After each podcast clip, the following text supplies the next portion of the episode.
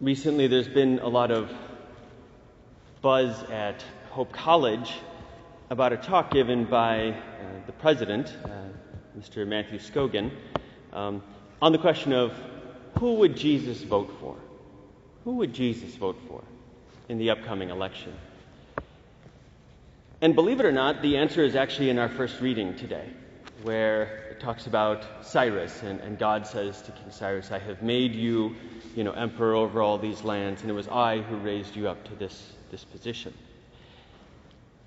So the answer is that on November 3rd, Jesus is going to vote for the winner. Which sounds kind of strange, and that's not the way that uh, Scogin was answering the question, but in a way, it's the answer of Scripture. In 2016, Jesus voted for Donald Trump. In 2012, he voted for Barack Obama. 2008, he voted for Barack Obama. Before that, GW, twice. That's who God voted for. And what I mean by, by saying that, and what Scripture is doing in talking about Cyrus the Great in, in this way, is that all things come under God's providence. All things are in His care. And, and He allows things to happen, sometimes bad things to happen. You know, He allowed Adam and Eve to go forbidden apple picking, even though He told them not to. So God allows, allows things to happen for His own purposes, which is ultimately His glory and our salvation. And so, the ones that, that God allows to be in authority, in, uh, in some sense, are, are there with his, with his real permission. Now, what is the purpose of putting there? Well, it, it, it depends on the time. You know, we don't always have an answer for that, and oftentimes we don't see why a certain person is in a position until much later on. You know, sometimes God allows certain people to take leadership um, because people need to be encouraged or inspired or given great moral example or uplifted in some way. Sometimes they just need to be punished for their sins. And that, that is part of the reality, too, that sometimes uh, we get the leaders we deserve and not maybe necessarily the ones that we want.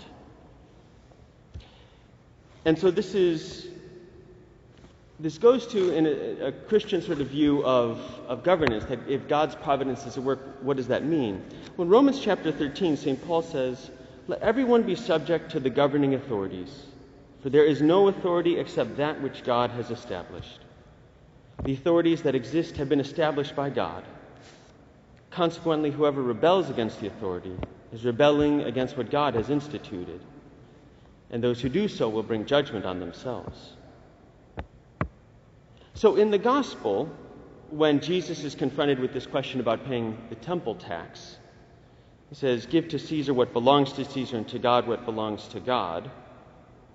When you read that in light of, of St. Paul, it means that, well, part of God's providence is that, well, Caesar is Caesar. and therefore is in some sense charged by God to be a minister of his justice. And, and, I think that's sort of the second point that that earthly authority, even not, not like exclusively Christian authority in, in a Christian kingdom with a Christian head of state, but any kind of governing authority in society has been given a, God, a job by God. It's a crucial point. Just as all parents are given authority and given a job by God. And it's, it's a sacred trust. And it applies to all all government leaders, it applies to all parents, whether or not they're Christian. They have a responsibility to those whom they rule over, who are also those whom they serve, actually. Because they're supposed to be a, a minister of God's justice. And again, St. Paul says, For the one in authority is God's servant for your good. But if you do wrong, be afraid, for rulers do not bear the sword for no reason. They are God's servants, agents of wrath to bring punishment on the wrongdoer. And so I think that that mindset leads, I think, very much in Western culture to talk about government, a government job as a public service. That's ultimately, in the best light, that's, that's what it is. And that's how it should be uh, approached. It's an instrument of justice In fact, George Washington said the administration of justice is the firmest pillar of government, that at the end of the day, that is its job. So we give to Caesar what belongs to Caesar because Caesar has a job that he's been given by God. And that's a crucial part of the understanding of the, the Christian idea of state and, and state authority. Now, here's the thing justice is a moral issue. It's a moral issue in Greek philosophy, it's a moral issue in Christian theology. You can't, you can't really talk about a, a state being just without a state being moral. And so I want to give you some, some thoughts from the Dominican tradition of what St. Thomas Aquinas has to say on what, you know, what state authority, in a sense, looks like. And on the one hand, St. Thomas says the state cannot impose faith. The state cannot impose, in a way, true religion.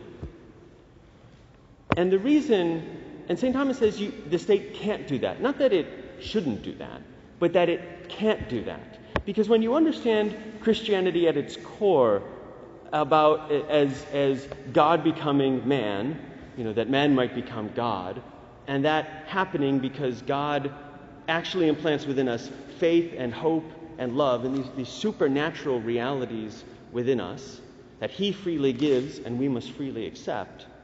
When that's your idea of true religion, well, you see how it's not something you can impose by force, because it must be freely believed and freely accepted, and the love of God must be freely accepted and freely given back. Just as you would think it, it, would be silly, you know, to go up to someone and, and try and make them believe that 2 plus 2 is 5 by putting a gun to their head. Now, you might convince them to say that 2 plus 2 is 5, People say a lot of things when you put a gun to their head. But you can't, like, no matter how much they want to believe it, they won't actually be able to. Because you can't force people to believe what they don't believe. And so there's no, there's no way you can make people Christians through force.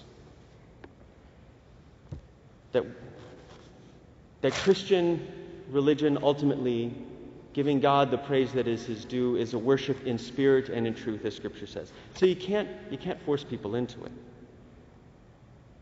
So that's the first thing I think Thomas would say. The second thing is that there is a way the state has an obligation, in a sense, to impose justice and therefore to impose a kind of morality on public conduct. Now, oftentimes in American political discourse, you hear the phrase, well, you, you know, you can't impose your morality on other people. Well, of course you can. You do it all the time. You know, murder is illegal. Robbing a bank is illegal. You know, stealing some old lady's purse is illegal. Perjury is illegal. Those are all sins, by the way, um, in, in the theological sense, but they're crimes in the civil sense. And we impose them, I think, essentially because they're wrong. And I think one of the ways we deceive ourselves about this is we, we say, well, we, we outlawed those things because, you know, they have like bad economic effects. Sure, you know, people just aren't allowed to go around killing people. It's, it's going to hurt the GDP. Fair enough. I'm not going to argue about that. You know, if you, if you allow people to rob banks with impunity, yeah, that's going to undermine the banking system. It's, it's not going to be good, you know, for our corporate bottom line, you know, or the, the household savings rate. Um, that's, that's true enough. But I think there's something kind of degrading about making that, that argument. That we don't allow these things because they have bad economic effects. No. We don't allow them because we're decent people and those things are really wrong. And you can't have a functional society when people are allowed to do those things. So there has to be some kind of imposition of, of morality. And there's a philosopher uh, from Amherst who's done a lot of work on, on natural law, and actually he, he's kind of being cheeky when he says it, but he says, in a way, the only thing that the government should impose by law is morality. Because if it's, it's not, if it's not about morality, leave people alone. You may not like polka dot pants, But who cares? It shouldn't be illegal unless there's like it's really a moral problem in society that people are wearing these kinds of pants. Leave them alone. Unless it's a really serious moral issue that interferes with societal functioning, leave it alone. And in fact, St. Thomas says the same thing. You cannot, everything that's a sin cannot become a crime. You have to prioritize.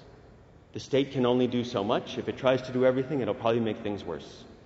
You've got to find out the bare minimum of morality we're going to demand of each other and we can, we can successfully impose, and that's it. Making people really good people is the job of the church.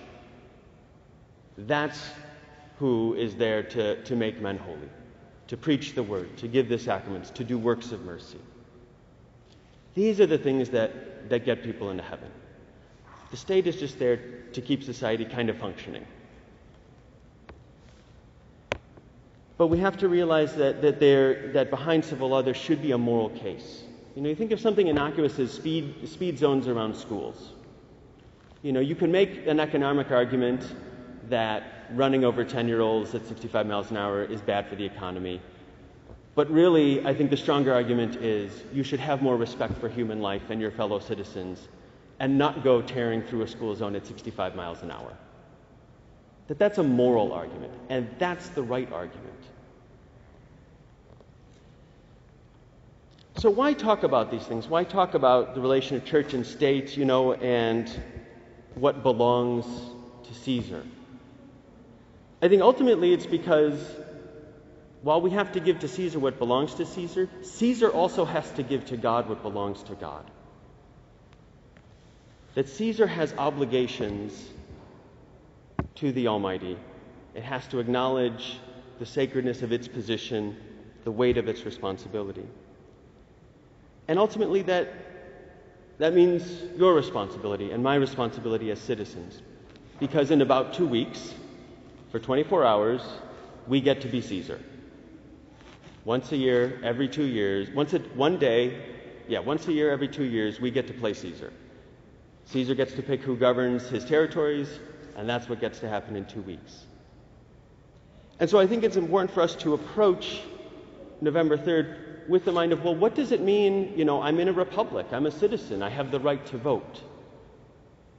And so, how am I, as Caesar, going to give to God what belongs to God? Knowing that the, the real work as a Christian happens on the other 364 days in our communities, in our families, in our workplaces, really trying to build up the kingdom of God. But one day a year, we get to be Caesar. And we have to think about not voting simply in, in personal selfish interests, but to really work for the common good. And after we do that, to really spend time praying praying for those who have been entrusted by God with authority. Because they need our prayers, and that happens all the time in Scripture. You know, St. Paul says, pray, pray for government leaders, pray for those in authority. It's a big job. It's a dark world in many ways. And we should not expect those in government to be able to do their job and do it well if we are not willing to support them with the best means at our disposal, which is not our vote, but our prayers and our sacrifices. So may God bless our country. May He bless all the voters as they go to the polls. And may He especially bless those who are entrusted to be ministers of His justice.